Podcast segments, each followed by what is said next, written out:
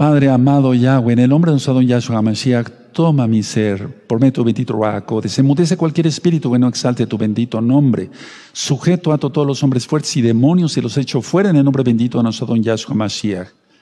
Toma mi boca, toma mis labios, tómame todo, Abba, y úsame para tu gloria, para tu cabot. Toda Gabá, muchas gracias. Yahshua HaMashiach, Omen, Beomen. Siéntense por favor ahí en casita, su servidor, doctor Javier Palacios Celorio, Roe, pastor de la Keila, Congregación Gozo y Paz en Tehuacán, Puebla, México. En este momento están apareciendo en su pantalla los sitios en internet que puede usted consultar. Hay videos, audios, apuntes en varios idiomas, libros y todo el material es gratuito. En esta congregación no hacemos negocio con la palabra del Todopoderoso. Hace tres horas más o menos yo encendí incienso, vine a orar por la Keila local, la Keila mundial de gozo y paz, y por todos los Kadoshim, todos los santos. Eso dice la Biblia, que oremos por todos los santos en el mundo. Yo me inclino ante el nombre de Yahweh, no es idolatría, por favor, para que no se maldiga a nadie. Yo no me inclino ante la tela, ante el mueble. Está el nombre Yod Hei Bav Hei, Yahweh, el creador del universo. Entonces, si en el Avino, en el Padre Nuestro, decimos Avino Beshamay, Beshamay, Yid Kadashinha, es decir, muy exaltado es tu nombre, yo no puedo pasar siendo hipócrita aquí como si fuera cualquier cosa. No, tengo que inclinarme porque Yid Kadashinha, muy exaltado es su nombre. Bueno, antes de leer el Salmo 27, que es el salmo que estamos leyendo todos los días, vayan abriendo su Biblia en el Salmo 27. Quiero compartirles ya aquí eh, sentado estos libros que pueden llegar ahorita mismo ahí contigo por medio de WhatsApp. Este libro, todo está sacado de la Biblia. ¿Cómo saber si es uno salvo? Para que tú lo pidas. ¿Cómo saber si es uno salvo? Este libro es el libro de liberación demoníaca. Cómo ser libre también de ataduras satánicas. Puedes recibirlo ahorita mismo por medio de WhatsApp. O bien directamente bajarlo de la página, como decía yo, gozoypaz.mx. También está este libro, Pasos para ser un discípulo de Yahshua HaMashiach. Tú ya creíste que Yahshua es el Mashiach y haces bien.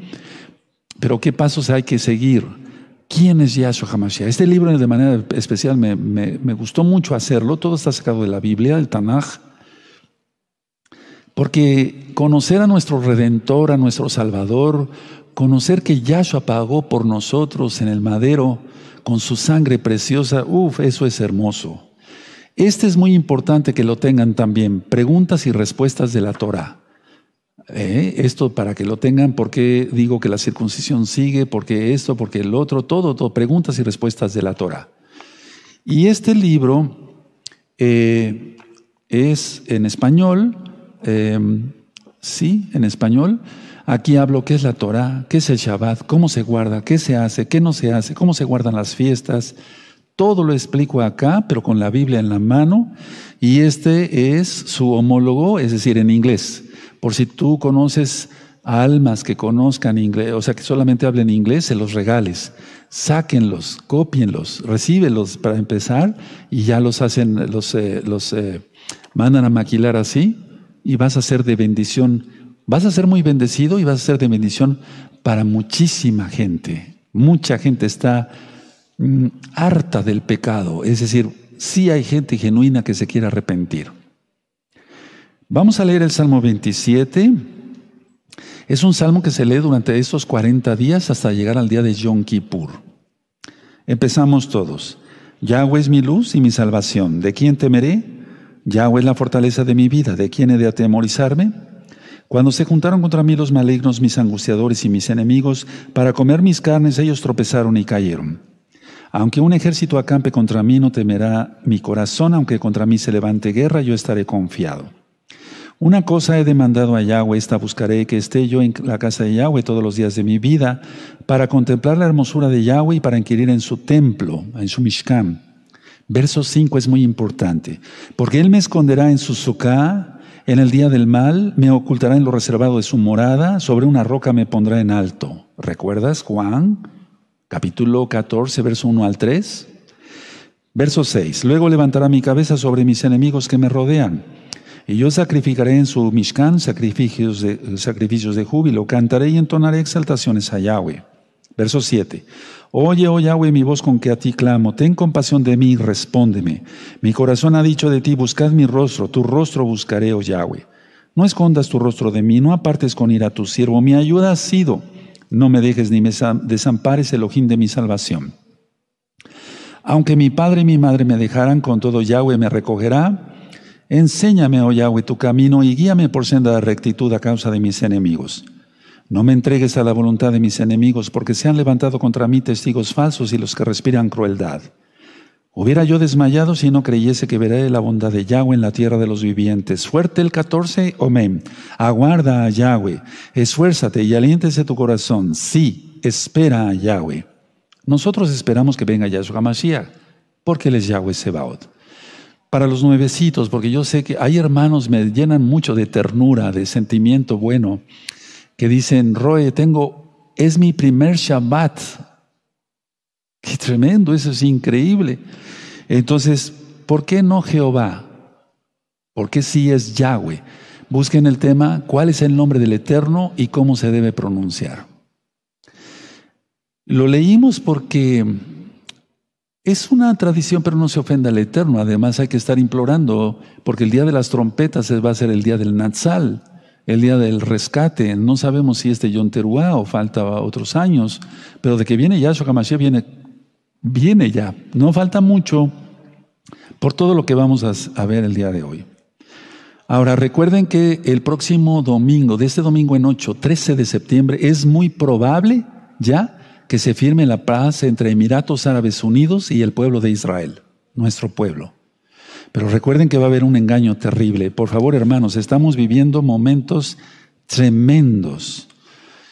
El 31 de agosto, o sea, anteayer, llegó eh, el vuelo de Israel a Emiratos Árabes Unidos y Kushner, que por cierto es judío, yerno de Donald Trump, el presidente de los Estados Unidos de América, dijo así, dice así, recen todos para que musulmanes y árabes reconozcan que todos somos hijos de Dios. Por favor, eso es un error, no es así. Pero bueno, recuerden que todo esto es el espíritu del antimashiach. Recen todos, dijo él, Kushner, para que musulmanes y árabes reconozcan. Musulmanes y árabes, sí es diferente, sí, claro, porque hay árabes que no son musulmanes. Reconozcan que todos somos hijos de Dios. Cuidado con eso.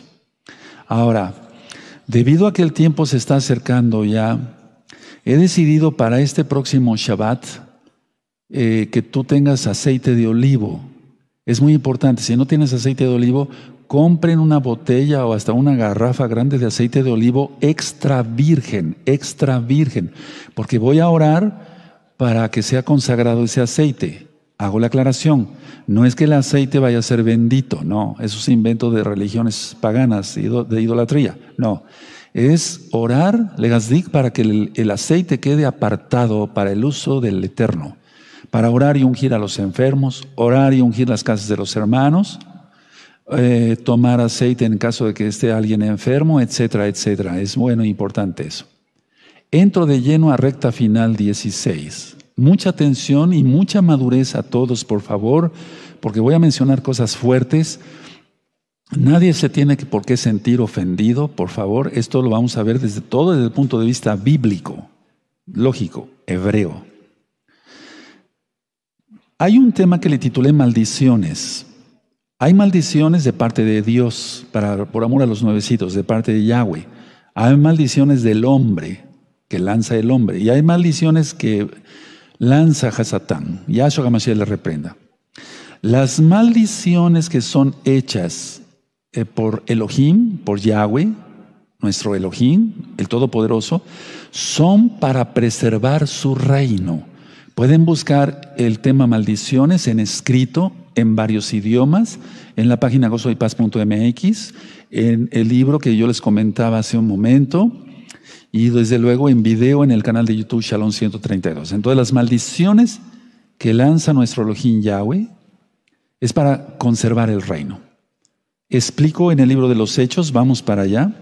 En el libro de los Hechos, en el capítulo 13, eh, vamos a ver, una maldición que lanzó un siervo de Elohim. No lo mandó a, cualquiera, ¿eh? lo mandó un siervo de Elohim. Hechos 13, verso 6. Vamos a ver esto con mucha calma. Me voy a llevar un poquito de tiempo, téngame paciencia, tenemos muchas diapositivas, vayan avisando, recta final 16. Es muy importante este tema. En, Hechos capítulo 13, en el verso 6, dice así. Y habiendo atravesado toda la isla hasta Pafos, hallaron a cierto mago, falso profeta, judío, llamado Bar Jesús. Pero Jesús es, es, griego, ¿no? Entonces, aquí la cuestión, eh, no importa, bueno, el nombre en cuanto Bar Jesús, y dice Bar Jesús, y tú le dices Jesús al Todopoderoso, entonces, ¿cuál sería el nombre que es sobre todo nombre? ¿El nombre de un mago o de ¿De quién? O sea, ¿cómo es posible eso, no? Entonces, su nombre del Todopoderoso, del Redentor, del, del Mashiach, del Mesías, es Yahshua. Yahshua. ¿Cuál es el nombre del Mesías y cómo, cómo se debe pronunciar? Ese es otro título de otro video. Entonces, el eh, Yehoshua es el nombre, por ejemplo, de Josué. En este caso sería Yehoshua. Bueno, verso 7 que estaba con el procónsul Sergio Paulo, varón prudente, este llamando a Bernabé y a Saulo, deseaban oír la palabra de Elohim. Pero le resistía Elimas, el mago, pues así se traduce su nombre, procurando apartar de la fe al procónsul. O sea, en pocas palabras, Pablo, Rab Shaul, estaba ministrando la Torah, el Brit Hadashah. ¿Quién es Yahshua HaMashiach? Este procónsul. Si tú quieres saber con puntos y comas qué significa, Busca el libro de los Hechos en el canal de YouTube Shalom 132, capítulo 13, y ahí lo explico con más detenimiento. Voy a leer el verso 9, amados hermanos. Entonces Saulo, Shaul, que, eh, que también es Pablo, lleno del Ruajacodes, fijando en él los ojos, dijo, oh lleno de todo engaño y de toda maldad, hijo del diablo, enemigo de toda justicia, ¿no cesarás de trastornar los caminos rectos del Señor, del Adón? Ahora pues aquí la mano del Señor, del Adón, del Señor, está contra ti, y serás ciego y no verás el sol por algún tiempo. E inmediatamente cayeron sobre él oscuridad y tinieblas, y andando alrededor buscaba quien le condujese de la mano. Entonces el procónsul, viendo lo que había sucedido, creyó, maravillado de la doctrina del Adón, del Señor Yahshua del Adón. Entonces, en este caso vemos cómo Rab Shaul, un shaliach, un apóstol, pues un enviado, un mensajero, manda una maldición. La maldición que lanzó no fue para hacerle daño a este hombre de alguna manera, o sea, eh, destruirlo, no, para que hiciera arrepentimiento y para preservar siempre el reino. Entonces, esta maldición no era para mal, era para bien. Eso es lo que hay que entender como número uno. Entonces, vamos a ir a Bereshit Génesis. Génesis en el capítulo 9, vamos a, ahí vemos la historia de Noé.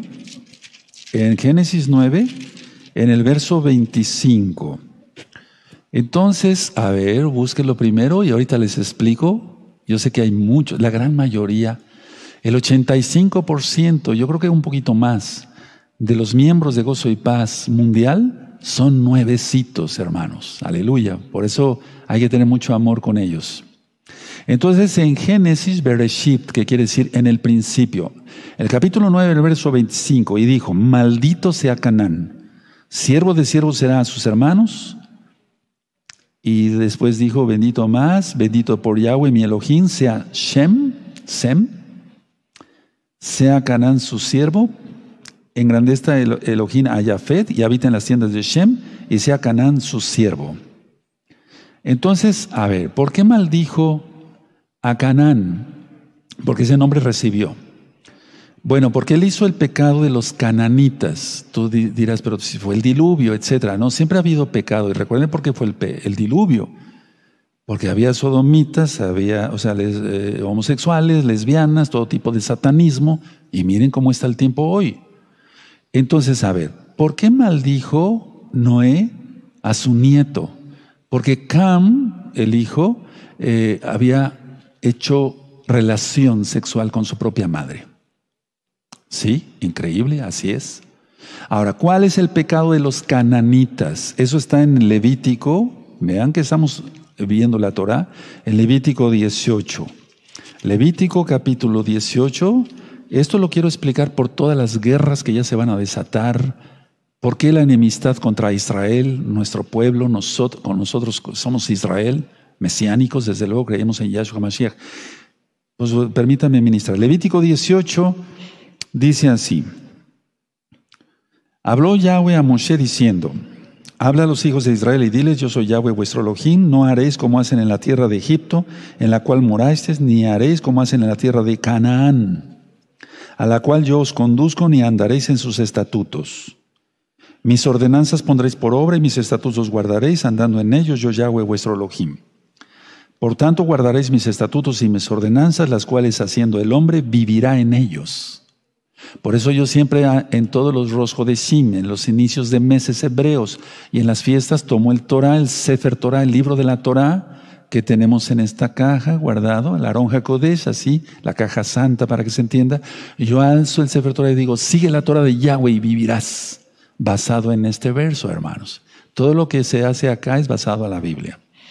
Entonces en el verso 6 dice, ningún varón se llega a pariente próxima alguna para descubrir su desnudez, yo, Yahweh. La desnudez de tu padre o la desnudez de tu madre no descubrirás. Tu madre es, no descubrirás su desnudez. La desnudez de la mujer de tu padre no descubrirás, es la desnudez de tu padre.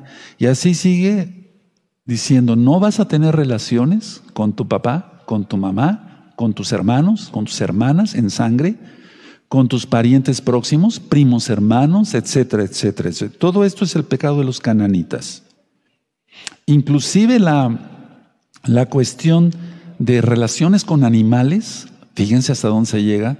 Yo ministrando liberación, no, no estoy mencionando nombres ni nada, nunca lo haré, pero hay gente que tiene relación con animales. En el verso 23, 22 dice, no te echarás con varón como con mujer, es abominación. O sea, el homosexualismo. El verso 23, ni con ningún animal tendrás ayuntamiento amancillándote con él, ni mujer alguna se pondrá delante del animal para ayuntarse con él. Es perversión. ¿Cuál era el pecado de los cananitas entonces? Todo tipo de relaciones con familiares, relaciones con homosexuales, lesbianismo y relaciones con animales. Perversión. Ahora, vamos a Génesis, vayan anotando las citas, Génesis 10, verso 6. Génesis 10, Bereshit 10, en el verso 6. Este tema es muy importante porque si no, no se entiende eh, por qué el, conflicto árabe-israelí, el conflicto eh, de los, eh, los palestinos, etcétera, etcétera, etcétera. Entonces, a ver, Bereshit, que es Génesis 10, verso 6 en adelante. Dice así. Los hijos de Cam, Cus, Misraim, Fut y Canán. Ahí está. Entonces, por eso el, eh, el, varón de Elohim, Noé, Noaj, que quiere decir cómodo, porque él inventó el arado, eh, eh, aquí está y Canán. Ahora, yo voy a seguir leyendo hasta el 17. Dice así, los hijos de Cus, Seba, Avila, Avilá, Safta, Rama, Safteca, y los hijos de Ramá, Seba y Dedán. Y Cus, o sea, un hijo de Cam, engendró a Nimrod, el primer diablazo sobre la tierra, por así decirlo, quien llegó a ser el primer poderoso en la tierra. Verso 9, este fue vigoroso cazador delante de Yahweh, por lo cual se dice así como Nimrod, vigoroso cazador delante de Yahweh. Entonces busquen la parasha Bereshit Noach. Fue el comienzo de su reino, Babel, o sea, Babilonia, Erek, Akkad, Calné, en la tierra de Sinar, lo que ahora es Irak. Luego dice, de esta tierra salió para Asiria y edificó Nínive. ¿Se acuerdan? Esa ciudad terrible. Rebot, Calá. Verso 12, recén entre Nínive y Calá, la cual es ciudad grande. Misraim engendró a Ludim, Anaim, Lejabim, Naftuhim, a Parusim, Kasruhim, de donde salieron los filisteos. Los filisteos ocuparon cinco eh, zonas que les tocaba a los hijos de Israel. Por la tardanza de los hijos de Israel, la desobediencia a Yahweh, estuvieron vagando 40 días por el desierto y entonces los filisteos les ganaron Asdos, Ascalón, Gaza, Ecrón, etc. Bueno, dice aquí,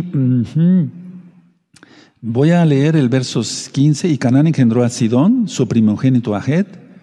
Y vean ustedes aquí. De Canaán entonces sale al Jebuseo, al Amorreo, al Jereseo, al Ebeo, al Araseo, al Cineo. Por favor, subrayen el verso 17 al Ebeo. Vamos a quedarnos nada más con ello. Entonces, hay gente mala. Y hay gente mala, mala. Entonces, eso sería bueno que lo anotaran en sus apuntes. Hay gentes malos, personas malas. Pero hay personas malas, malas, malas. Ya, aquí está, por maldición de un siervo de Elohim, por el pecado tan terrible que cometió Cam. Entonces, a ver, el Ebeo es uno de ellos. Ahora, vamos a ver que siempre eh, de los cananitas, de todas esas personas que vienen de Cam, de Canaán, odian a nuestro pueblo de Israel. ¿Por qué? Porque en el verso, si tú ves aquí en, mismo, en el mismo capítulo 9, atrásito, pues en el capítulo 9, dice así en el verso 25, y dijo, maldito sea Canaán, siervo de siervos será sus hermanos. Dijo más, verso 26, bendito por Yahweh y Melohim sea Shem. Sem, los semitas, de donde venimos nosotros, el pueblo de Israel. Y hay otros grupos semitas que no eran, eh, eh, digamos, étnicos, étnicos. Ahorita lo voy a explicar. Entonces, a ver, Shem bendito, porque dice aquí en el verso 26, dijo más, bendito por Yahweh mi Elohim sea Shem, y sea Canán su siervo, o sea, el que fue maldecido. Engrandezca Elohim a Jafet, y habita en las tiendas de Shem. O sea, Jafet también tiene que estar sometido a, los hijos de Shem, los descendientes de Shem, que somos los israelíes. Y sea Canán su siervo. Para que más o menos se entienda, entonces, bueno, así de rápido, eh, todo aquel que es norteamericano, generalmente el europeo, eh, eh, el europeo, el inglés, y bueno, los norteamericanos son inmigrantes ingleses, son descendientes de Jafet. El pueblo semita somos los Yehudim, los israelíes. Y bueno, de Canaán, o sea, de Cam y de Canaán, vienen los cananitas, o sea, los, los, las gentes malas, malas. Ahora, quiero aclarar esto. Las personas malas, las primeras, pues, pueden, pueden convertirse a Yahweh. Pero las personas malas, malas, esas nunca se convierten a Yahweh. El que fue ladrón seguirá siendo ladrón, aunque se vista con un, talit.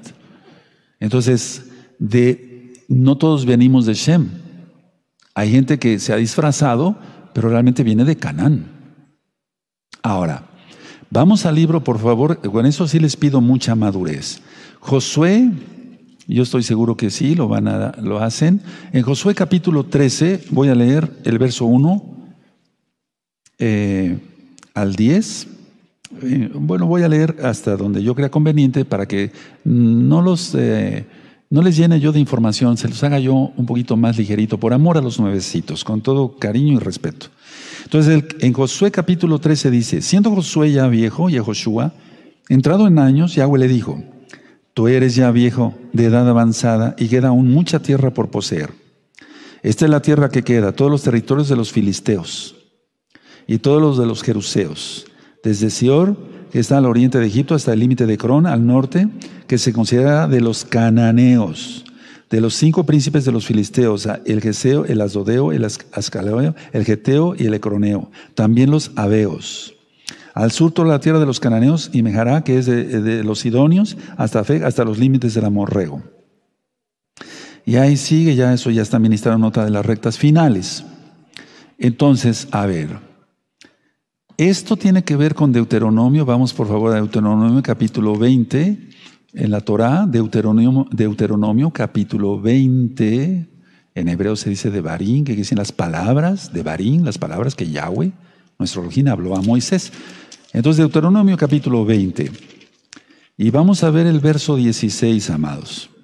Por favor, les pido mucha madurez porque me han hecho muchas preguntas en los comentarios de por qué Dios siendo bueno, por qué manda matar a todos, a niños, a cuando eh, es que esa es la gente mala, mala, que ya no se va a convertir. Y Yahweh es perfecto. El Todopoderoso sabe lo que hace. Entonces, Deuteronomio 20, verso 16. Pero de las ciudades de estos pueblos que Yahweh tu te da por heredad, ninguna persona dejarás con vida, sino que los destruirás completamente al Eteo, al Amorreo, al Cananeo, al Fereceo, al Eveo. Subraya otra vez Eveo. Nada más tomé los, los Eveos para, para, para, explicar algo. Al Jebuseo como Yahweh tu te ha mandado. Entonces era una orden destruirlos Verso 18, para que no eh, enseñen a hacer según todas sus abominaciones. Lo que vimos en Levítico 18.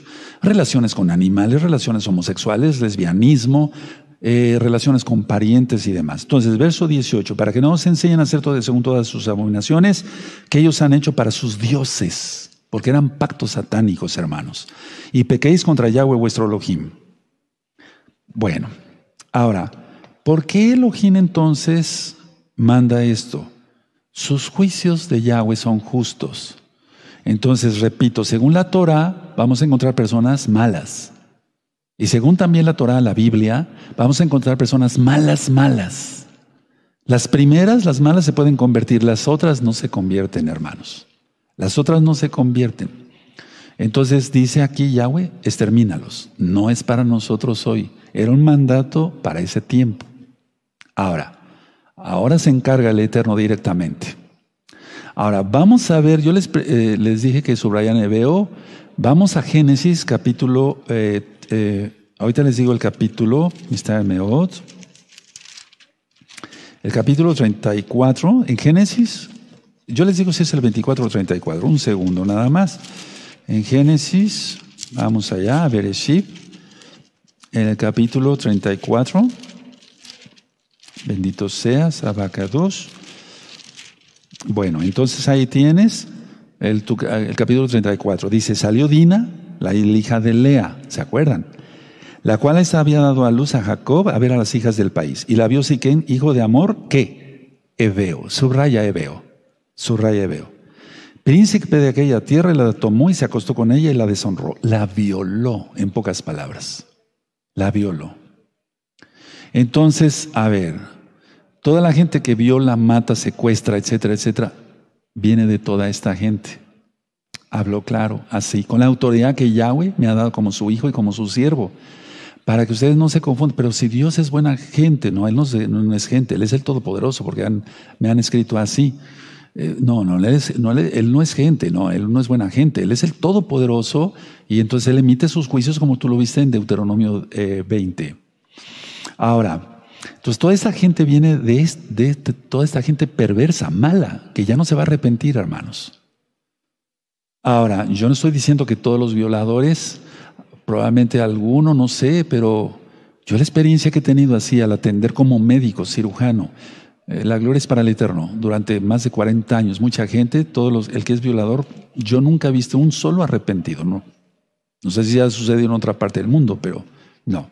Entonces, a, ver, vamos a ver esto con calma. Me voy a ir a varios puntos, por favor. Hoy, recta final 16, vamos a tocar muchas cosas, amados hermanos. Vayan avisando. Y después comparte este canal, este video. Suscríbete ahora una vez. Da ahí eh, a la campanita para que te lleguen las notificaciones. Y repito, yo no monetizo los videos de YouTube. No hago negocio con la palabra del Todopoderoso. Aleluya. Bueno, Abraham. Abraham tuvo cuidado de que su hijo Isaac no se casara con una cananea. Entonces vamos a ver eso en Génesis 24. Eso está en Génesis 24. De hecho, eh, bueno, no quiero hacer más comentarios para no salirme del tema, pero en Génesis 24 está aquí eh, dice así Génesis 24, versículo 24, dice el verso 1, era Abraham ya viejo y bien avanzado en años y yo había bendecido a Abraham en todo. Y dijo Abraham a un siervo, un criado suyo, el más viejo de su casa, que era el que gobernaba en todo lo que tenía, pon ahora tu mano debajo de mi muslo, eso ya lo, ya lo vi. Miren, ahorita yo, por ejemplo, tengo los zip y están en mi muslo. ¿Sí? Entonces, era, es un juramento en el nombre de Yahweh que se puede hacer. Dice, no, no hay que jurar en el nombre de Yahweh. Se puede si se va a hacer las cosas, y siempre que sean cosas santas. Entonces dice el verso 3, y te juramentaré por Yahweh, Elohim de los cielos y Elohim de la tierra, que no tomarás para mi hijo mujer de las hijas de los qué? Eso, de los cananeos, entre los cuales yo habito, sino que irás a mi tierra y a mi parental y tomarás mujer para mí, hijo Isaac. Ahora, muchos me han hecho esta pregunta, ¿y por qué entonces permitió que se casara con una prima? O en el caso de Jacob, el Eterno es el, el, lo voy a decir así por amor a los nuevecitos, es el Todopoderoso es el Dios del universo, o sea, Él puede hacer lo que Él crea conveniente. Y tú dirás, bueno, pero entonces Levítico 18, no juzguemos al Todopoderoso, no somos nadie para juzgar al, Todopoderoso. Lo que el Todopoderoso quería era que no, la descendencia de Shem, de Sem, no podía venir por medio de línea cananea. Entonces tuvo que venir por línea semítica. Ahorita lo vamos a ver. Entonces, aquí está que el, siervo va y entonces, bueno, ya encuentra mujer para el hijo de Abraham. Así como Abraham tuvo cuidado de que su hijo no se casara, su hijo Isaac no se casara con una cananea, lo mismo hizo Isaac con su hijo Jacob. Y eso lo encontramos en Génesis capítulo 28. En Génesis capítulo 28, en el verso 1, nada más vamos a leer el verso 1, dice así. Entonces Isaac llamó a Jacob y lo bendijo y le mandó diciendo, no tomes mujer de las hijas de Canaán. ¿Por qué? Porque adoraban otros dioses, tenían maldición ya en su sangre. Eran personas malas, malas. No entran dentro de los malos. Tú ya lo viste aquí. Ahora, y sobre todo por la maldición ¿no? de un siervo de Elohim, Noé, Noaj. Entonces, el hermano de Jacob, el mellizo, eh, Esaf o Esaú, sin embargo, él sí se casa con cananeas. Vamos a Génesis 36. Y de ahí viene toda la línea que ha causado problemas a Israel. Génesis 36, verso 1. Estas, dice así, estas son las generaciones de Esaf, el cual es Edom. Esaf tomó sus mujeres de las hijas de Canaán, y ahí te viene la lista. Entonces, en el caso de Jacob, él se guardó. Ahora, la promesa era para Judá. Me estoy yendo ya muy, pero era para Judá, de ser, de que ahí naciera, eh, eh, viniera la línea davídica. Entonces vamos a Génesis 49, por favor. En Génesis 49 vamos a buscar con calma. Y vamos a ver el verso 8 al 12. Vayan anotando las citas. De todas maneras, este tema está siendo filmado y grabado. Nunca yo, eh, se los doy por, experiencia como consejo, nunca se aprende viendo un video nada más. Hay que verlo dos o tres veces. ¿Sí? Así, el estudio secular, como médico, o tú en tu profesión, en tu oficio, etcétera, que no será la Biblia, ¿verdad? El Tanaj. Bueno, entonces Génesis 49, verso 8 dice, Judá, te exaltarán tus hermanos, tu mano en la servida de tus enemigos, los hijos de tu padre se inclinarán a ti. Cachorro de león, Judá, de la presa subiste, hijo mío, se encorvó, se echó como león, así como león viejo, ¿quién lo despertará? Verso 10, no será quitado el cetro de Judá, ni el legislador de entre sus pies hasta que venga Silo, y a él se congregarán los pueblos. Se está refiriendo directamente aquí al Mashiach, Yahshua. Atando a la vid su pollino y la cepa el hijo de su asna, lavó en el vino su eh, vestido y en la sangre de uva su manto. Sus ojos rojos del vino y sus dientes blancos de la leche. Y eso lo explico. Hay, hay, hay eh, unos videos donde explico directamente todo el, em, los cinco libros de Moisés de corrido. Pero ustedes les voy a recomendar qué para allá escuchar o ver en, el canal de YouTube Shalom 632. Bueno, ahora, la línea davídica tenía que venir de Shem, o sea, de, de semitas. Entonces vamos a Mateo, por favor, vamos a Mateo en el capítulo 1. En Mateo capítulo 1, vean cómo dice aquí. Mateo 1, en hebreo se dice Matillahu. En, en, Mateo 1, 1, sabemos que el término genealogía, eso tú lo encuentras en los evangelios, la besora, las nuevas buenas de salvación de Mateo, en el canal de YouTube Shalom 132, porque Yahshua es divino. La genealogía viene de genética, pero eso tú búscalo aparte para que yo pueda seguirte enseñando ahorita lo que interesa sobre el tema de recta final 16. Libro de la genealogía de Yahshua Mashiach, sabemos ya lo te expliqué, hijo de David, hijo de Abraham. Abraham engendró a Isaac, Isaac a Jacob y Jacob a Judá y a sus hermanos. O sea, ya no se habla de los hermanos, solamente Judá. ¿De acuerdo? Ahora, o sea, eso es muy importante porque si no, entonces no se entendería lo que voy a seguir ministrando. Judá, no voy a criticar a, nadie de los hijos del Eterno, ellos fueron ungidos de una manera especial. Simplemente voy a decir lo que dice la Biblia. La Biblia narra los pecados, los errores, etcétera, de los patriarcas para que veamos que son humanos, no son Dios. Y que nosotros no estamos exentos de eso, entonces tenemos que tener cuidado.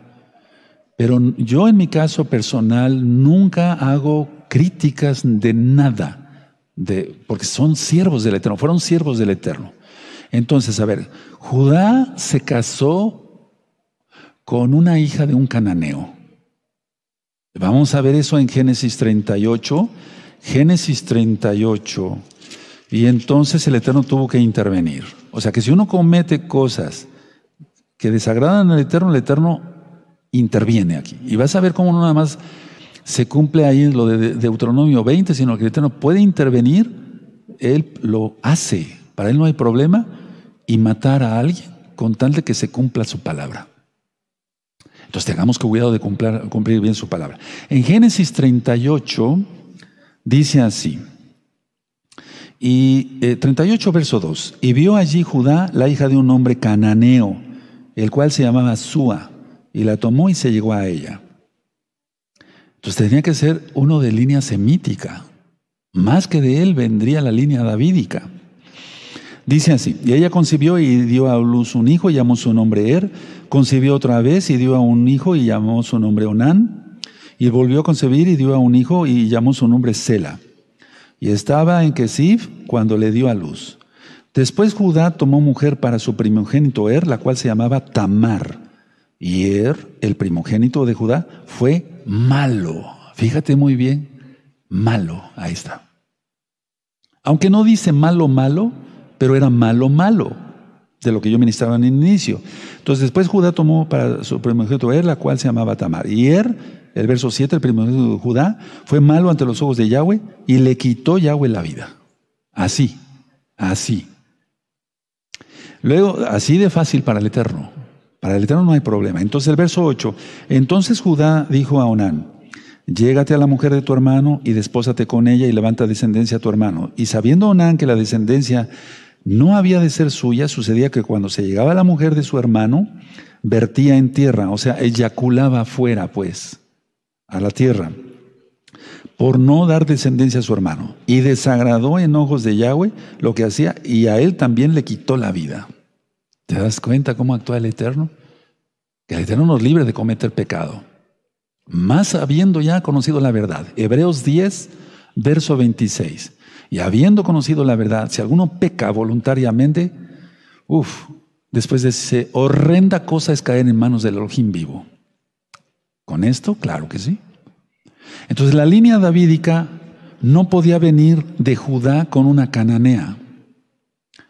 Entonces, eh, aquí voy a seguir leyendo para que le entendamos bien todo el capítulo. El verso 11, y Judá dijo a Tamar, su nuera, que quédate viuda en casa de tu padre, hasta que crezca Sela mi hijo, porque dijo, no sea que muera él también como sus hermanos. Y se fue a Tamar y estuvo en casa de su padre.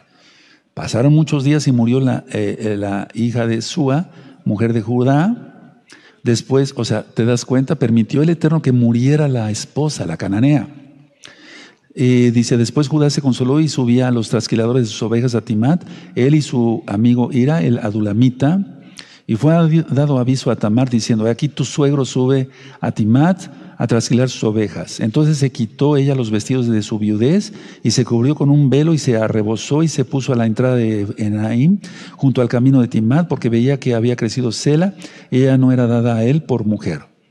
Y la vio Judá y la tuvo por ramera porque ella había cubierto su rostro. Era la costumbre del Medio Oriente y todavía en algunos países. de otra parte del mundo. Verso 16. Y se apartó del camino hacia ella y le dijo, déjame ahora llegarme a ti, pues no sabía, sabía que era su nuera. Ella dijo, ¿qué me darás por llegarte a mí? Él respondió, yo te enviaré del ganado un cabrito de las cabras. Y ella dijo, dame una prenda hasta que lo envíes. Entonces Judá dijo, ¿qué prenda te daré? Ella respondió, tu sello, tu cordón y tu bastón que tienes en tu mano. Y él se los dio y se llegó a ella y ella concibió de él. Muy atentos todos. Verso 19. luego se levantó y se fue y se quitó el velo de sobre sí y se vistió las ropas de su viudez. Verso 20. Y Judá envió el cabrito de, las cabras por medio de su amigo, el adulamita, para que se recibiese la prenda de la mujer, pero no, no la halló. Y preguntó a los hombres de aquel lugar diciendo, ¿dónde está la ramera de Naim junto al camino? Y ellos le dijeron, no ha estado aquí ramera alguna. Entonces él se volvió a Judá y dijo, no la he hallado. Y también los hombres del lugar dijeron, aquí no ha estado ramera. Y dijo, y Judá dijo, tómeselo para sí, para que no seamos menospreciados. He aquí yo he enviado este cabrito y tú no la hallaste. Sucedió al cabo de unos tres meses que fue dado aviso a Judá diciendo, Tamar tu nuera ha fornicado, y ciertamente está encinta a causa de las fornicaciones. Y Judá dijo, sacadla y sea quemada. Subrayen, por favor. Ahí, eso, eso ya lo ministran las parashot. Entonces, a ver, recordemos que Judá era eh, el cuarto hijo de Jacob con Lea. Vamos a Génesis 29. Ahorita volvemos acá. Por favor, permítame ministrarles todo esto. En Génesis 29, verso 35, sabemos que es hijo de Lea, el cuarto, dice, es eh, perdón, Génesis 29, 35. Concibió otra vez y dio a luz un hijo y dijo, esta vez exaltaré a Yahweh porque esto llamó su nombre Judá. Yaudá es lo correcto. Ni siquiera Yehuda, sino Yaudá. Y dejó de dar a luz. Porque el nombre de Yahweh ya era conocido. Entonces, la línea davídica decía, yo no podía venir de una cananea. Entonces, los hijos de, de Judá con la mujer cananea salieron perversos y Yahweh los mata. Ahora, Tamar no fue dada al último hijo de Judá, se disfraza de una prostituta, tiene relaciones con Judá, y entonces vamos, vamos otra vez a Génesis 38 para entenderle bien, amados hermanos. Eso, Génesis 38. En el verso, ok, en el verso 25, ya recordaron que eh, subrayaron sacarla y sea quemada, ¿se acuerdan? Eso es. Bueno, entonces dice así el 25, pero ella cuando la sacaban, envió a decir a su suegro, del varón cuyas son estas cosas estoy encinta. También dijo, mira ahora de quién son estas cosas, el sello, el cordón y el bastón, o sea, la vara. Entonces Judá lo reconoció y dijo, más justa es ella que yo, por cuanto no, no la he dado a Cela, mi hijo, y nunca más la conoció. O sea, nunca tuvo relaciones sexuales por amor. Y aconteció que al tiempo de dar a luz, he aquí había gemelos en su seno. Y sucedió cuando daba a luz que sacó la mano del uno y la partera tomó y ató a su mano un hilo de grana, diciendo, este salió primero. Pero volviendo él a meter la mano, y aquí salió su hermano, y ella dijo, ¿qué brecha te has abierto? Y llamó su nombre Fares. Después salió su hermano, el que tenía en su mano el hilo de grana, y llamó su nombre Sara. Ahora, mucha atención. ¿Tamar era cananea? No. Tamar era hija de Aram, descendiente de Aram, y entonces aquí continúa la línea semítica. En pocas palabras, Judá se casa con una cananea, el Eterno dice, no, no puede venir de ahí la línea davídica. Aparta la cananea, desde luego, por ser malos malos, estos hijos les quitan la vida, y entonces permite, Él permite todo, bendito es su nombre. Permite que Tamar haga eso, tenga relaciones Judá con ella, y entonces aquí sí continúa la línea legítima de los patriarcas.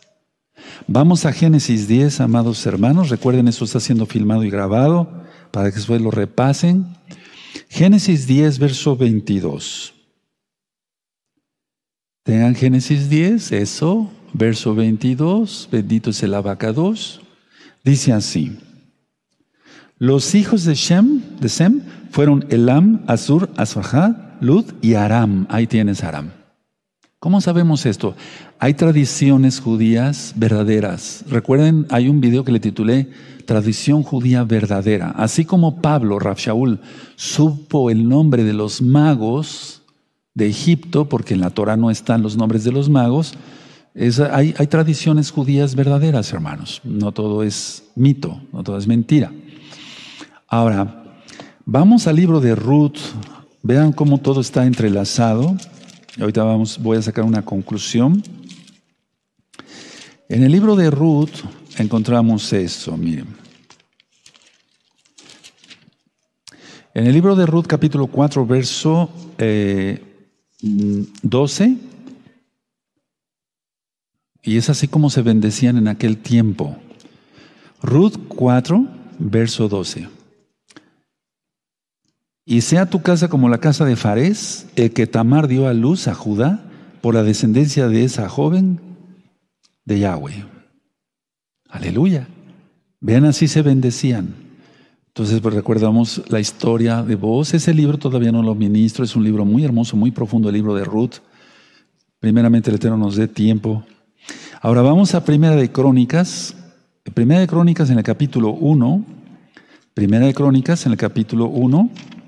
Y vamos a buscar el verso 17. Bendito sea Sabacados, toda Gabá. Primera de Crónicas 1, 17. Y aquí se vuelve a, nombrar los hijos de Shem, Elam, Asur, Asfahad, Lud, Aram, Uz, Ul, Geter y Mesech. Ahí tienes Aram. Ahora, Aram significa región alta. Región alta. Cuando dice en la Biblia, Padam Aram e, era el área de Mesopotamia. Antes Babilonia, Irak de ahora, o la tierra de Sinar. Entonces, eh, vuelvo a repetir, los que matan, los que violan, los que secuestran, etcétera, etcétera, es gente mala, mala que viene de esa línea, cananita. Es muy difícil que esa línea se arrepienta. Y recuerden Génesis 32, verso 2. Entonces viola a la hija de Jacob, este príncipe, y bueno, vamos a recordar entonces, a ver, vamos a ver esto otra vez. Vamos a Génesis 34. A ver, vamos a ver esto. Por amor a los hermanos y hermanas nuevecitas, bienvenidos todos. Vamos a leer el verso 2. Y la vio Siquem, Génesis 34, verso 2, y la vio hijo de Amor, Eveo. Grábate bien eso, eso. Ahora vamos a Deuteronomio 10. Vamos a Deuteronomio 10 y el verso 17. ¿Ya lo tienen? Génesis 10, 17. Aleveo. Vamos a quedarnos hasta ahí. Ahora vamos a Deuteronomio 20. Es un recordatorio nada más. Deuteronomio 20, verso 17 sino que los destruirás completamente al Eteo, al Amorreo, al Cananeo, al Fereceo, al Eveo. Además se pone como ejemplo, pero todos los demás igual de malvados. Ahora, mucha atención. Si el Eterno permitió que Judá, perdón, tuviera descendencia de patriarcas legítimo, ya vimos lo del libro de Ruth, etc., entonces eh, muchos grupos se conservaron dentro de la línea semítica, eh, digamos, eh, con descendientes de Abraham. Pero otros grupos eran semíticos, entonces pertenecían a grupos semíticos, aunque no eran étnicos, de ahí, de allí mismo. Entonces eh, decidieron residir en la tierra de Canaán y o bien se habían adherido a otros pueblos, como es en el caso de Ruth. Por eso en el libro de Ruth aparece Rav, aparece Ruth, aparece Betsabé, para eh, dar eh, la relación que tuvo con el rey Salomón. Por ejemplo, en el caso de José, vamos ahí a Génesis 41. En Génesis 41, en el verso 45. Bueno, ahora dice aquí, en Génesis 41, verso 45, dice, y, le llamó Faraón el nombre de José, de Joseph, Safnat, Panea, y le dio por mujer a Asenat, hija de Potifera, sacerdote de On. Y salió José por toda la tierra de Egipto. También aquí, Efraín y Manasés, Efraín sobre todo, que iba a formar la, lo, grande de la casa de Israel, Asenat no venía de egipcios, sino porque si no, no se entiende el Salmo 83. Eh, no venía de egipcios, sino de grupos semíticos. Ahora, en el judaísmo se maneja mucho, recuerden, nosotros no guardamos judaísmo porque eso es mandamientos de hombres, takanot, mandamientos rabínicos, no creen en Yahshua como el Mashiach, etc. Entonces, y bendigo la amada casa de Judá. Entonces, la idea es esta, a ver, Asenat, lógico, no era hija de Dina, porque eso dijo la tradición judía, porque si no, entonces venía de un Ebeo, vendría de un Ebeo, de la violación de Dina. Si Asenat fuera la, hija de Dina, no. no es, sin duda de un grupo semítico también. Anoten esto, ve chica, la letra A, la letra Y, la letra E, Valle, dejen un espacio, la letra S, la letra H, la letra E y la letra B chica, Valle Chef. Él continuó viviendo. Esa para allá me interesa que la vean. Valle Chef. Él continuó viviendo. Eh, va de Génesis 37, 1 a Génesis, 30, a Génesis 40, verso 23. Ya está filmada con la Haftará, la conclusión y hasta el comentario. Ahora, también la tradición judía verdadera dice que Leví, o sea, los levitas no podíamos venir de una descendencia cananea ni de chiste. Entonces, Leví e Isahar, o Isaacar, como tú quieras, Isahar, se casaron con dos nietas de Yoctán, de Yoctán Ben Ever. Cuando se dice Ben, quiere decir hijo. Entonces vamos a Génesis 10, vamos a Génesis 10, Génesis 10 y vamos a buscar el verso 25. Génesis 10, verso 25. Ben Eber. Y a Eber nacieron dos hijos. El nombre del uno fue Peleg, porque en sus días fue repartida la tierra. Hago, hago un paréntesis. Aquí fue cuando fueron partidos los la tierra en continentes. ¿Sí? Y luego dice, porque en sus días fue repartida la tierra. Y el nombre de su hermano aunque dice ahí Joctán, lo correcto es Yoctán, con Yod, la letra Yod, Yoctán. Entonces, Leví e Isahar se casaron con dos nietas de él. De eso sí hay constancia. Ahora, atención a lo que voy a ministrar. Vamos a entrar de lleno ya entonces con todo esto que yo te acabo de compartir. Con mucho gusto. Vamos a Génesis 38, en el verso 24. Entonces dice aquí en Génesis 38, verso 24, dice así. Sucedió que al cabo de unos tres meses fue dado aviso a Judá diciendo, Tamar, tu nuera, ha fornicado, y ciertamente está encinta a causa de las fornicaciones. Y Judá dijo, sacadla y sea quemada. ¿Por qué? Vamos a Levítico 21, vamos a Levítico 21, amados Ajim. Levítico 21 y en el verso 9. Esos son los mandamientos para los hijos, eh, para los Coanín, mal traducido como sacerdotes. En Levítico 21, verso 10 dice, y el sumo Cohen, perdón, el verso 9, perdón, y la hija del Cohen, si comenzara a fornicar, a su padre deshonra, quemada será al fuego. Entonces ahí vemos la reacción de Judá y dice, será quemada. ¿Por qué? Porque él sabía que Tamar venía de los Koanim. Y tú dirás, pero todavía no había sido dada la Torah, Roe. No es que la Torah es eterna. Adán ya guardaba el Shabbat. Adán y Eva. Java. O sea, la Torah es eterna, no. Entonces, como era una hija de un Cohen, por eso dijo, sáquenla y quémela, pero no, sabía lo que había pasado, ¿verdad? De hecho, el Shabbat eh, se guardaba desde antes de que fuera dada la Torah en el Sinaí.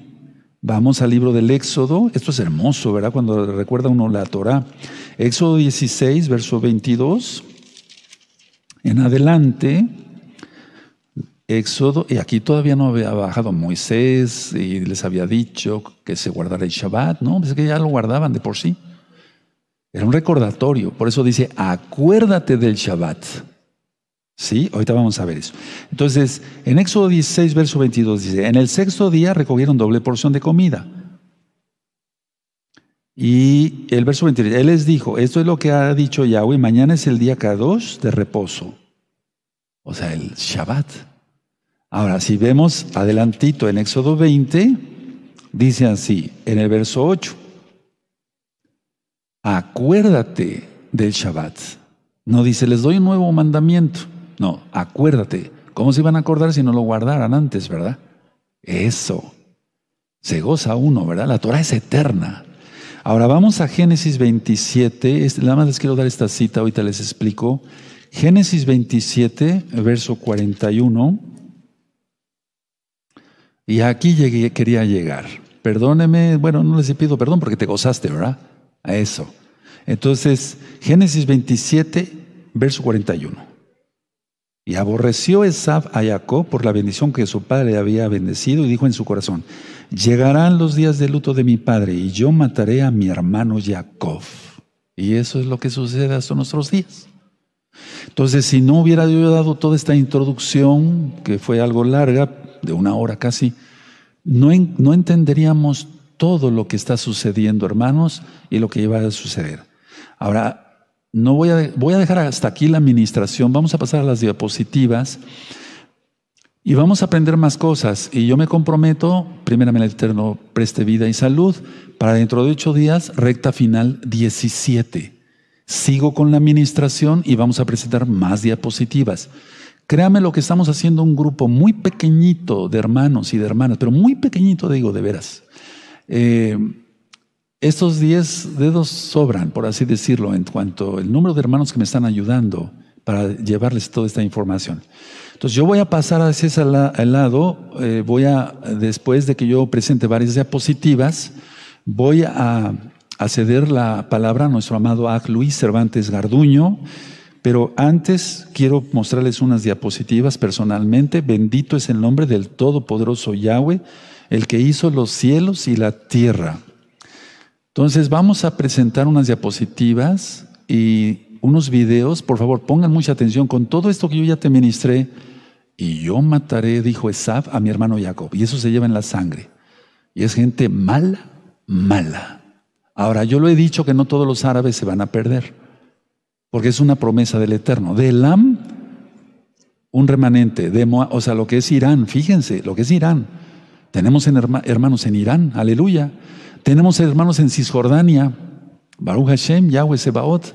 Entonces voy a pasar a esta zona, bendito es el nombre del abacados. Y voy a explicar varias diapositivas y ahorita vamos a aprender mucho más. Bueno, este es el banner de recta final 16, hoy que es miércoles 2 de septiembre del 2020, gregoriano. Israel ataca a Hamas en Gaza tras nuevos lanzamientos de globos con explosivos. Ahí tienes y mataré a mi hermano Jacob. Y ahí tiene la gente mala, mala. Ah, para que se entienda ya, amados hermanos. Esta noticia es del 30 de agosto, bien, dos días. ¿Seguimos? Vamos a ver este video de la cúpula de hierro, cómo eh, nuestros amados Ajim de Casa de Judá interceptan los misiles que son mandados o desde Gaza, en el sur, o desde el norte con Hezbollah, allá en el Líbano. Y se interceptan. Es algo increíble lo que hacen los amados Ajim, los hagamos hermanos de Casa de Judá. Miren.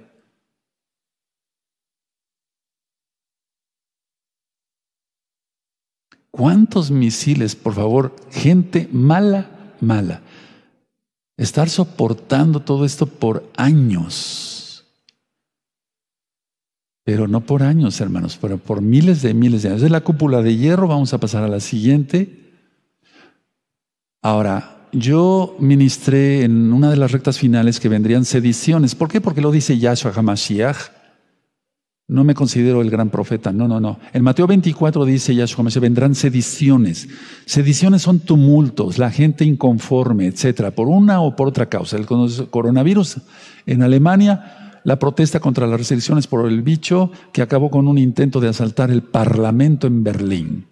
Y tú puedes ver escenas ahí en, en, internet, miles de gentes en, en Alemania, en Berlín. Seguimos. Generan protestas en París, ahí en Francia, ante uso obligatorio de cubrebocas. Miren cantidad de fotografías, tú puedes encontrar muchísimo material en Internet. Seguimos.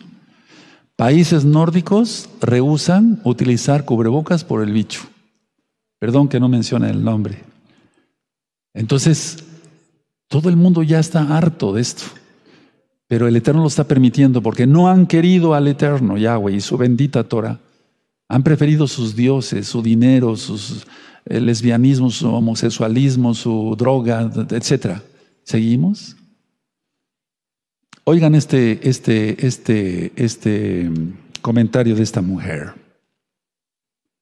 Me han cortado mi libertad, yo tengo 62 años, he vivido con Franco, he vivido con terroristas y jamás me he sentido tan oprimida como ahora, jamás en mi vida, nunca. Estoy aquí por el futuro de mi hijo que tiene 40 años, por el futuro de todos los niños pequeños que hay. Miren, en España,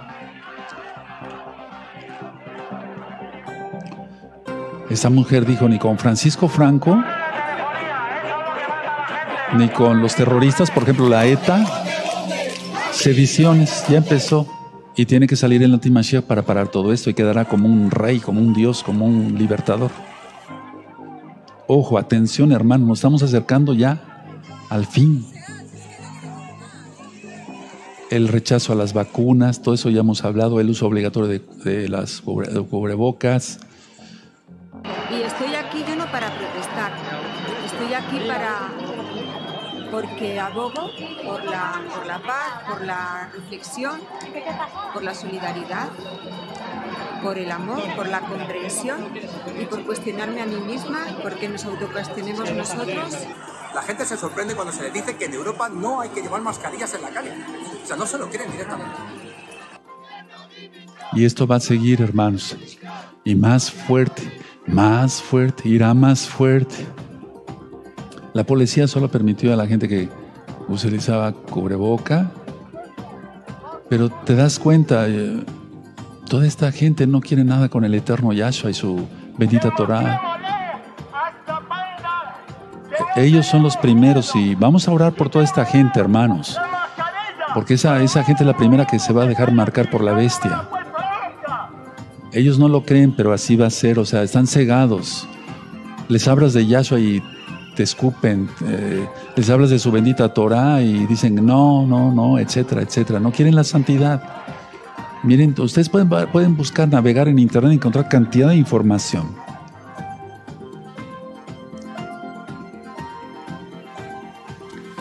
Y bueno, la idea es que esto va a seguir, no va a parar, ¿eh? No va a parar. Por eso yo dije desde la luna, eh, superluna del 7 de abril, cuando la luz, eh, la mujer dio a luz, esto no para ya. Bendito es Yahshua Mesías que viene pronto. Vamos a ver. Eh, Seguimos. Este es un video, miren. Va un convoy ruso y estadounidense al mismo tiempo y, y, van muy ardidos los dos. Entonces, eh, en la zona de Siria, entonces llegó un momento que colisionan ya. Estuvieron a punto ellos de desatar la tercera guerra mundial. Ahí está un helicóptero ruso, el helicóptero ruso se pone enfrente, por, como diciendo, bueno, síganle americanos y en ese momento lanzamos misiles, porque tú sabes que esos helicópteros están bien equipados, bien equipados. Estuvo a punto de, de, detonarse la tercera guerra mundial. Recuerda, esa tercera guerra mundial la va a parar el antimashiach. Ahí va rusos, se ve la bandera estadounidense y del otro lado, ahí está la colisión. Ahí está la colisión. Ahí va la bandera rusa, miren. Estuvo cerquísima de soltarse un polvorín ahí. Ahí van rusos y americanos allá. Hermanos, esto no tarda. Yahshua viene pronto. Pero antes tienen que pasar varias cosas.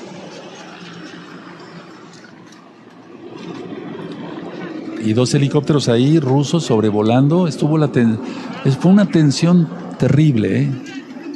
Terrible como yo creo que nunca se ha presentado. O al menos no había tanta facilidad de teléfonos celulares para filmar, ¿verdad? Pero esto pudo haber detonado la Tercera Guerra Mundial. Y así va a suceder en cualquier momento. Vamos a pasar ahora sobre el avión. Miren, ese es, ese es un caza eh, y otro, pero ese es, eh, le llaman, eh, bueno, es un avión mucho más grande y muestra sus insignias. Miren, ahorita tiene que ladearse tantito el avión, hacerse de lado poquito para mostrar sus insignias, como diciendo, mira, aquí estamos, Ahí va a voltearse, miren, y ya se retira. Nosotros desconocemos muchas cosas o significados o símbolos que utilizan ellos para la guerra, ¿verdad? Pero esto ya está en cualquier momento por estallar. China contra la India, China, eh, la India contra Pakistán, China contra eh, Estados Unidos. Eh, apenas estuve revisando todo lo que fue la guerra de Vietnam. Dije, Padre Eterno, siempre ha habido guerra y muertes al por mayor. Ya en cualquier momento se va a desatar esto, hermanos. Veamos, el pecado es por todos lados. Ahora voy a ceder la palabra a nuestro amado Ag, Luis Cervantes Garduño. Shalom, amados Sahim, buenas noches. Shalom, que el Eterno les bendiga. Gracias al Eterno por una oportunidad más de, poder compartir con ustedes para su cabot, para su gloria. En esta noche vamos a analizar sobre la situación que se está presentando en el mar meridional de China en, el mapa que vemos aquí en pantalla eh, podemos ver la zona que abarca el conocido como mar meridional o mar oriental. Dependiendo del país de los que voy a mencionar a continuación, puede cambiar de nombre, pero nos referimos a este, a este espacio marítimo que es muy importante. En este espacio eh, es uno de los más ricos en materias primas. Aproximadamente el 12% de la pesca mundial el 12% de la pesca mundial sale de este, de este espacio marítimo. Sus islas más importantes, las vemos aquí en pantalla, son las islas Sprati, que son todas estas, las señaladas en azul y rojo, y las, las islas Paracelso. Este, este espacio marítimo es muy importante porque está siendo reclamado por, cinco, por cuatro países, por, la, por China, por Filipinas, por Malasia y por Brunei. También ha sido reclamado eh, a lo largo de la historia por Vietnam. Sin embargo, la importancia de este estrecho marítimo no nada más es por la materia eh, prima que se puede extraer de él. Se han hecho estudios y se, calcula que en este espacio se pueden extraer cerca de 3.4, no, no, perdón, se pueden extraer muchísimos barriles de petróleo. El, comercio que pasa a, través de este espacio marítimo es de aproximadamente 3.4 billones de dólares. O sea, debido a que es una de las salidas principales de China, tiene eh, una gran cantidad de barcos que pasan a través de él. Pero ¿cuál es lo, ¿qué es lo importante o cómo se puede delimitar este espacio marítimo? Debido a que, según la legislación internacional, las, naciones tienen un espacio marítimo que pertenece a su territorio, pero una vez superado se convierten en aguas internacionales, esta, esta legislación no permite que ninguno de estos países, por su extensión, controlen este espacio marítimo debido a su territorio. Pero si alguno de ellos se atribuye estas islas, incrementa ese territorio. En el caso, por ejemplo, en el mapa, si China se adueña, como ya lo ha intentado, de las islas Paracelso, lo que pasa es que puede, eh, puede controlar el flujo de barcos que, que se anexe a este territorio. Y si se controlan las islas Sprati, prácticamente cualquier nación puede controlar la totalidad de este estrecho marítimo. Eh, como decía, es reclamado por China, por Filipinas, por Malasia, por Vietnam y por Brunei. Ya en 1974, China ocupó las Islas Paracelso sin embargo, debido a, ciertas legislaciones, las, las, se retiraron y nuevamente en 1988 hubo un enfrentamiento aquí entre China y Vietnam, eh, un enfrentamiento militar como tal. Eh, no llegó a ser una escalada de guerra, pero sí hubo una serie de bajas y hundimiento de embarcaciones por el control de las islas Paracelso. ¿Por qué estamos analizando esta, este, esta situación política en, este, en esta parte del mundo? Bueno, como ustedes sabrán, pueden recordar, Estados Unidos ha, iniciado una escalada política, económica en contra de China. El cerrar este estrecho marítimo, el tener el control de este estrecho marítimo significa controlar prácticamente las exportaciones de China en una, en una gran magnitud. Y a lo largo de estas semanas hemos visto titulares como este. Dice aquí, Pekín advierte sobre posibles accidentes militares tras una provocativa operación de Estados Unidos en el mar de la China Meridional. Estados Unidos mantiene operaciones militares y ensayos con diferentes países. Estos ensayos le permiten adquirir experiencia en diferentes terrenos y mantener una fuerza eh, militar en aguas internacionales o en aguas territoriales que en caso de un conflicto reaccionen rápidamente. De ahí que tienen participaciones en Polonia, tienen participaciones en diferentes partes de Europa, porque así pueden reaccionar y mediante estos, mediante estos ejercicios militares mantenerse vigentes para, para reaccionar ante un conflicto armado. Esta nota es del 28 de agosto, vamos a ver una del día anterior. Lanza China dos misiles al mar como advertencia a Estados Unidos. Es decir, hay, Estados Unidos acerca embarcaciones Ahorita vamos a ver para respaldar a quién. Y China hace una advertencia, no te acerques más porque puede haber problemas. Sin embargo, la escalada no ha cesado. Aquí vemos una nota del 28 de agosto y dice, la Casa Blanca afirma que Estados Unidos siempre se reserva el derecho de navegar y sobrevolar el mar de China meridional y tilda a Pekín de muy agresivo. China, al percatarse del ingreso de barcos estadounidenses, empezó a hacer ejercicios militares que es una manera de demostrar eh, músculo, por así decirlo, de demostrar poderío militar para, para tratar de evitar una confrontación, pero no ha sido así. De hecho, en esta misma semana, un destructor de Estados Unidos cruzó el estrecho de Taiwán rumbo a este mar para tomar una posición. Es, esta, fue, esta nota es del día 31 de agosto y es la novena maniobra de esta clase de buques estadounidenses en lo que va del año. O sea, esto ha venido aumentando, aumentando, es más presión sobre China. En, estos últimos días también hubo otra confrontación, puesto que uno de los países, Filipinas, está pidiendo directamente apoyo a Estados Unidos en caso de una confrontación. Esto es muy importante, no debemos dejar de tenerlo en cuenta porque en cualquier momento sea por la guerra económica, sea por el bloqueo político o sea por algún error humano en los ejercicios militares, se puede desencadenar un conflicto.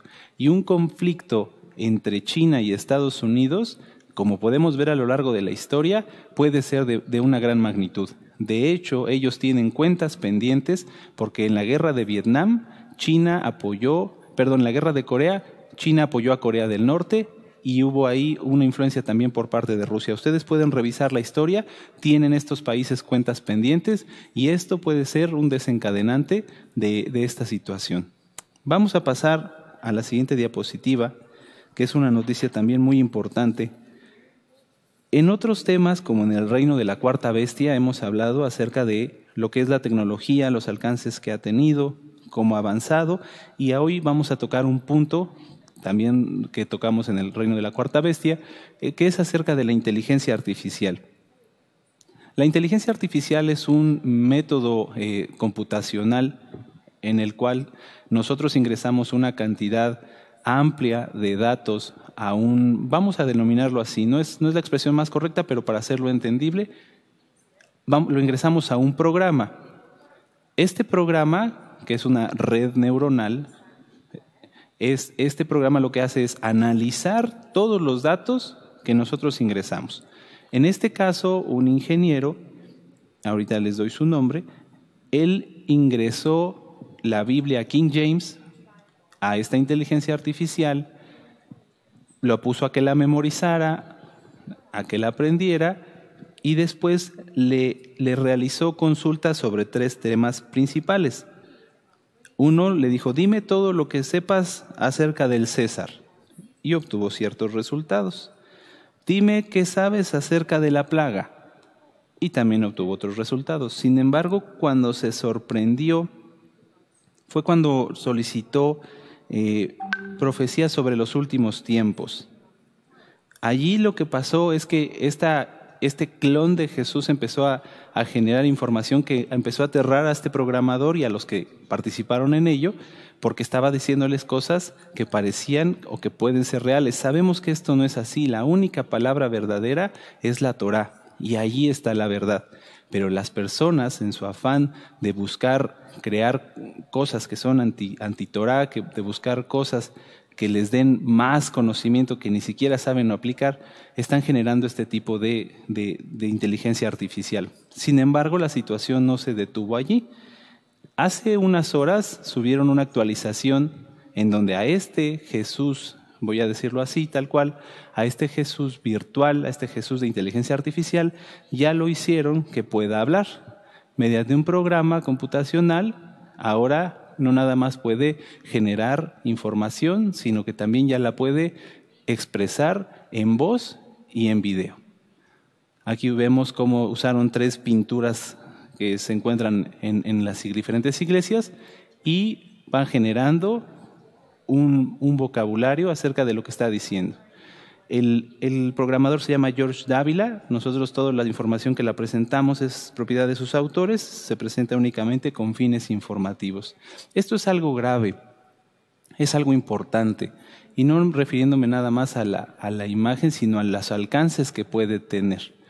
Si una persona en medio de, una sociedad que no tenga mucho acceso a la tecnología le presentan esto, es fácilmente engañada. Y aún los que tienen mucho acceso a esto, es fácil que la gente caiga en un engaño. Y eso es lo que están preparando. No es casualidad que las personas empiecen a generar inteligencias artificiales y hologramas e imágenes de realidad virtual y que ahora aparezca esto. No es una casualidad. Todo es parte de un plan. Vamos a pasar a la siguiente noticia. Vamos a hablar acerca de lo que es el Neuralink o el chip neuronal. Este es el video con el cual Elon Musk presentó este chip. Vamos a ir viendo, voy a ir deteniendo algunas partes. Aquí están presentando cómo, cómo realizaron este chip, cómo, cómo realmente lo fabrican. Aquí, por ejemplo, perdón, voy a adelantar un poco. Aquí vamos a ver, por ejemplo, cómo hacen la fabricación en las hojas de silicio. Aquí están. Cada uno de estos es un chip. Como ya habíamos platicado en otros temas de recta final, estos chips no son simplemente un aparato o una parte de una computadora, es una computadora. Aquí vemos cómo ya los imprimieron estas hojas de silicio, los revisan al microscopio, los encapsulan. ¿sí? Es una tecnología realmente muy avanzada basada en estudios que se han hecho durante muchos años sobre el funcionamiento del cerebro. Quiero que pongamos mucha atención, amados Ajim, amados visitantes eh, por internet, en esto. Esta operación no puede ser realizada por un neurólogo. Y los neurólogos, los doctores que operan el cerebro, son personas altamente capacitadas, pero aquí los hicieron a un lado y dicen, bueno, esta operación solamente la realiza este robot es el único que puede realizarla, va a hacer el corte en la piel, va a hacer el corte eh, en el cráneo y va a introducir este, este chip, esta computadora. Aunque aquí vemos algunos cirujanos participando, son auxiliares, solamente el, el robot es el que ingresa, ahí lo vemos, el chip, y el que, el que lo sella y el que hace los cortes. Después de eso empiezan a generar una imagen computacional del cerebro para ver eh, cómo se está comportando y a continuación vamos a ver aquí cómo les arroja unas gráficas. Hay diferentes zonas del cerebro que funcionan y generan ciertos tipos de ondas. Eh, esto es un tema muy profundo y muy, muy interesante como lo vamos a ver en la siguiente imagen.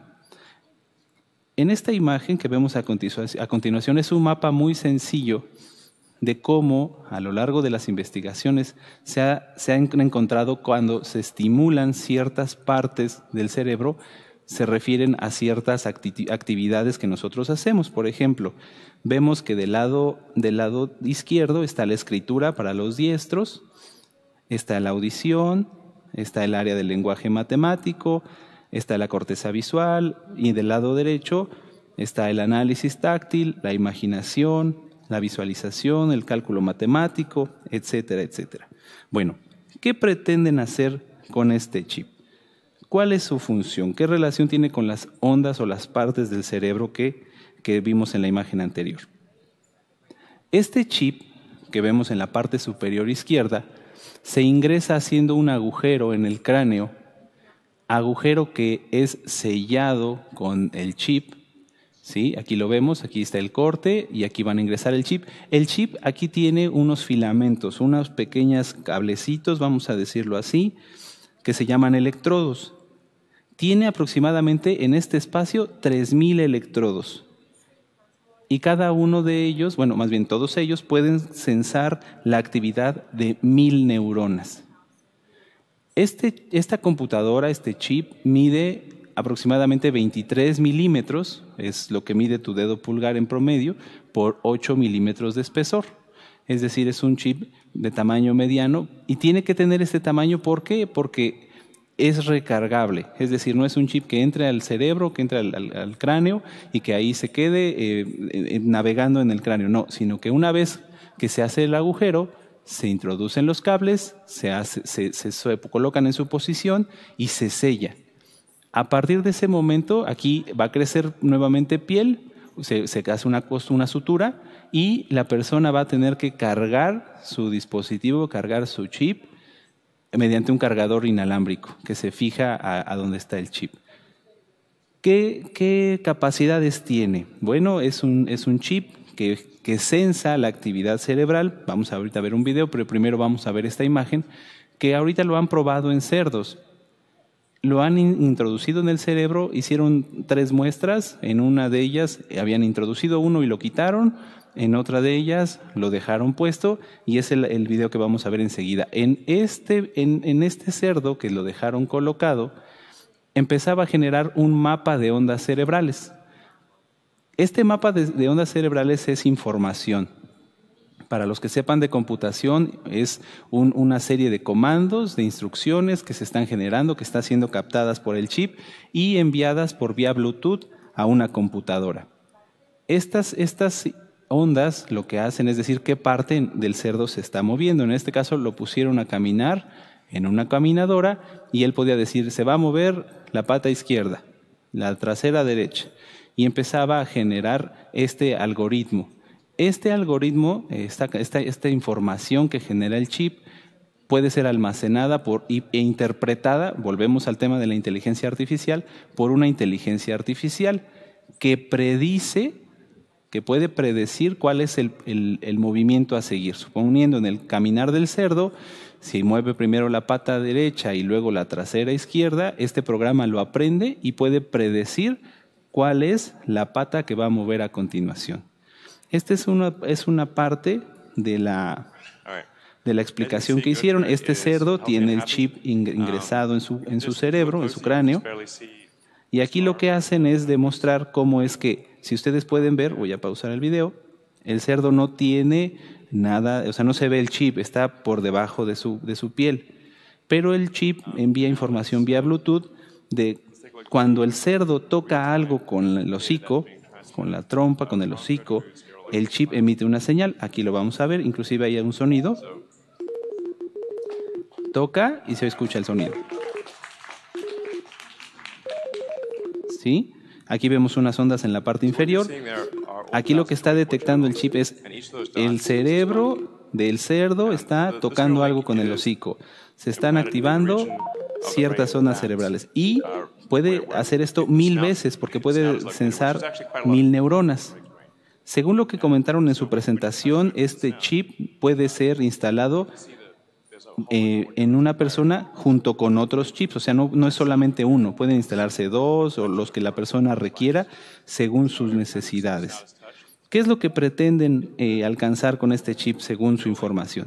Dicen ellos que quieren ayudar a las personas con Parkinson, con depresión, con problemas de drogas, etc. ¿Cómo es que hace esto?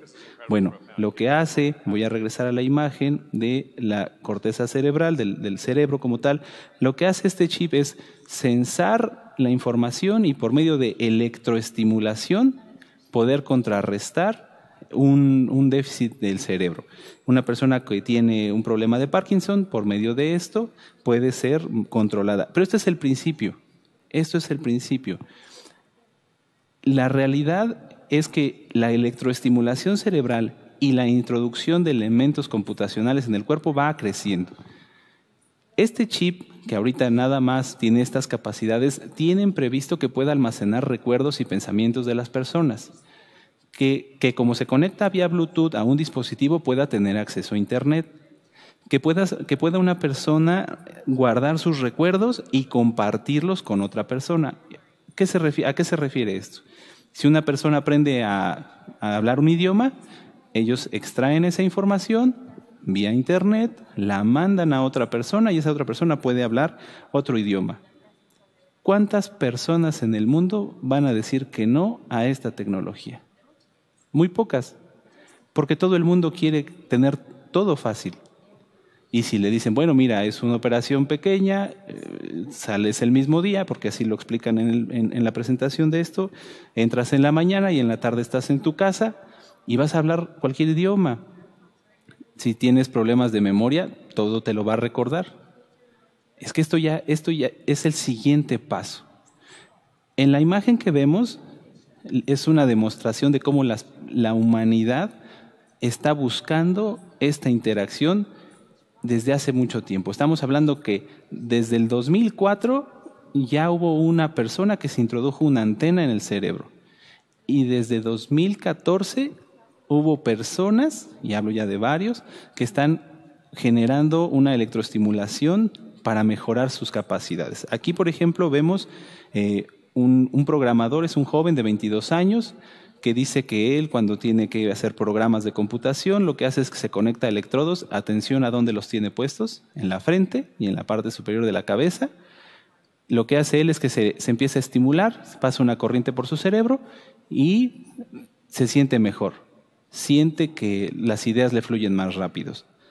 En otros estudios que se han hecho en diferentes universidades en Estados Unidos, en, la Universidad de Nashville, por ejemplo, lo que dicen es cuando una persona tiene electroestimulación por 20 o 30 minutos es más valiente, es más seguro, tiene menos miedo y piensa más rápido. Es lo que la gente, es lo que las personas buscan. Algo, una salida más para mejorar lo que ellos tienen por carencia. Y la tecnología que favorece al antimashiach se los va a dar. Muchas gracias a nuestro amado Roy por permitirme compartirles esto. Que el Eterno les bendiga. Le cedo la palabra a nuestro amado Roy. Dice, bueno, uno, la gente se ha vuelto loca, pero es plan del Eterno que la gente tome todo esto para que le crean a la bestia ya que lo han rechazado a Él, a Yahweh, a Yahshua y su bendita Torah. El tiempo ya es muy corto. Estamos viendo, por un lado, yo les quise ministrar lo bíblico, le pedí a nuestro amado Luis que nos ministrara todo esto de, tecnología, de ciencia, digamos. Y por otro lado, las guerras y, eh, o los tambores de guerra, las ediciones, etc. Esto ya no volverá a ser igual porque hasta que venga Yahshua. Pero no volverá a ser igual, será como Yahshua manda, porque Él es el Rey de Reyes y Él va a gobernar con vara de hierro. ¿Qué les recomiendo a todos los nuevecitos o a los amigos y amigas que se conectaron el día de hoy? Hacer arrepentimiento, ya no volver a pecar, dejarse de, eh, alejarse rápido del pecado. En Marcos 1, 15, Proverbios 28, 13 está la clave, cómo hay que alejarse del pecado para que el Eterno tenga compasión de uno entrar rápido a todos los pactos. Y bueno, si quieren yo les ayudo con mucho gusto con una oración. Si gustan repetir conmigo, Padre eterno Yahweh, en el nombre bendito de Yahshua HaMashiach, al, al cual ahora digo que es mi Señor, mi Salvador, mi sanador, mi todo. Yo me someto a tu autoridad, bendito Rey del universo. Yahweh, Yahshua HaMashiach. Me arrepiento de todos mis pecados, me aparto de todos mis pecados y decido vivir en santidad antes de ser engañado totalmente por todo lo que tiene la bestia. Eso. Ahora haré mi bautizo, Tevilá, mi bautismo, mi inmersión en agua en el nombre de Yahshua Mashiach. Rompo todo tipo de maldiciones, haré liberación escuchando los dos audios y viendo los dos videos de liberación y me mantendré en santidad hasta el final. Padre eterno, yo no quiero perderme, díselo, díselo. Yo no quiero perderme, sálvame, Padre amado. Sálvame a mí y a los míos. Repite conmigo, la salvación es por gracia, en Yahshua HaMashiach, por su sangre bendita. Y Él quiere que guardemos sus mandamientos y es señal de que lo amamos. En el nombre bendito de Yahshua HaMashiach, Amén, ve amén.